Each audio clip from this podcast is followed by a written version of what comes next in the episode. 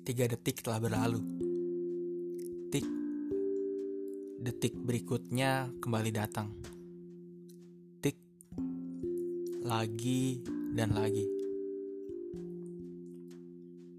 Mungkin kita tidak pernah sadar begitu cepatnya semua dapat berlalu. Mungkin detik ini kau tersenyum bahagia. Bisa jadi detik berikutnya kamu sedih dan mengeluarkan air mata. Sebuah fenomena yang takkan bisa kau tebak bagaimana datangnya. Sebuah detik yang terus berjalan dengan kita sebagai pemerannya. Ini adalah skenario sang pencipta, membuat detik yang tidak pernah berhenti bergerak. Menyadarkan kita bahwa hidup tidak kenal lelah dan tetap harus terus berjalan. Jika berbicara soal detik, sudah berapa detik saat ini telah kau lalui? Apakah jutaan? Mungkin tidak bisa dihitung kan? Hmm. Biasa sih. Kalau kamu ingin menghitungnya dengan rumus matematika, tapi bagiku, yang penting bukan berapa banyak waktu yang telah kulalui. Tapi apa saja yang telah aku lalui. Yes, it's not about a quantity. It's about a quality. Jika hanya menghitung berapa detik yang telah berjalan, sekarang pun dia masih berjalan.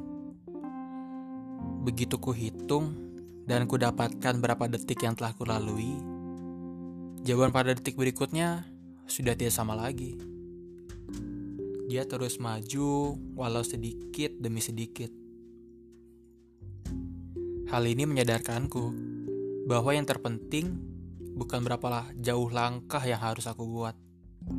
Tapi apakah setiap detiknya aku terus melangkah maju.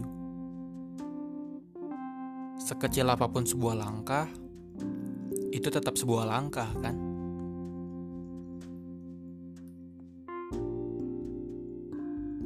Saat ini, aku hanya sedang ingin menceritakan betapa berartinya sebuah detik di dalam hidupku.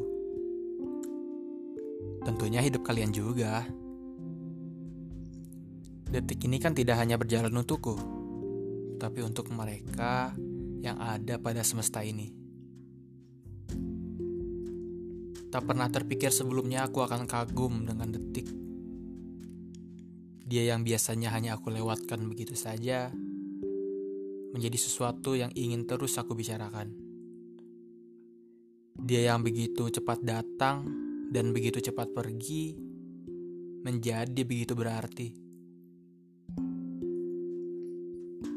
Sepertinya detik tidak bisa dibiarkan berdiri seorang diri. Karena nantinya kita pasti akan sulit untuk mengerti tentangnya. Itulah mengapa dihadirkan yang namanya menit, jam, hari, bulan, dan tahun. Dan itu semua disingkat lagi dengan sebutan waktu. Aku tidak peduli disebut dengan apa pun itu. Tapi yang ku tahu, semuanya tetap sebuah detik. Semakin banyak dia, maka semakin besar dia. Dan butuh sebutan baru untuk dapat memaknainya. Aku juga ingin seperti detik. Butuh diungkapkan dengan kata lain agar lebih mudah dipahami. Tapi walau diungkapkan dengan kata-kata itu, orang-orang tetap tahu jika itu adalah aku. Detik kadang baik, namun bisa juga jahat. Dia memberikan sebuah waktu untuk kita merasakan segalanya. Bukan sebuah masalah jika kita mendapatkan hal yang menyenangkan. Tapi bagaimana jika itu malah buruk untuk kita? Ternyata memang benar. Sebuah detik kadang memberikan waktu kepada kita dengan cara yang begitu sadis. Membiarkan kita merasakan detik-detik bagaimana diri ini tersakiti.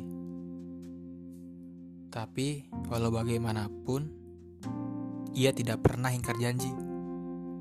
Ia selalu memberikan kebahagiaan setelah masa-masa sulit terlewati.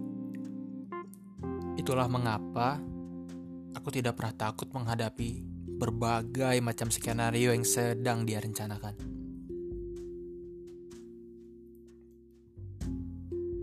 Aku tak pernah bosan berangkali menyebut detik dalam di setiap omonganku.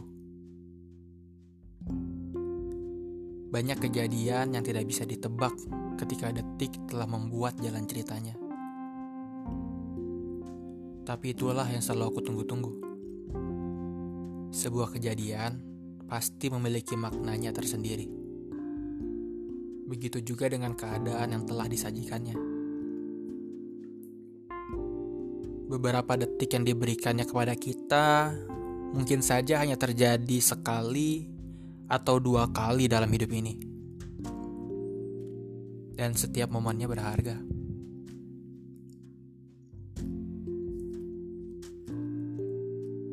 teruntuk detik.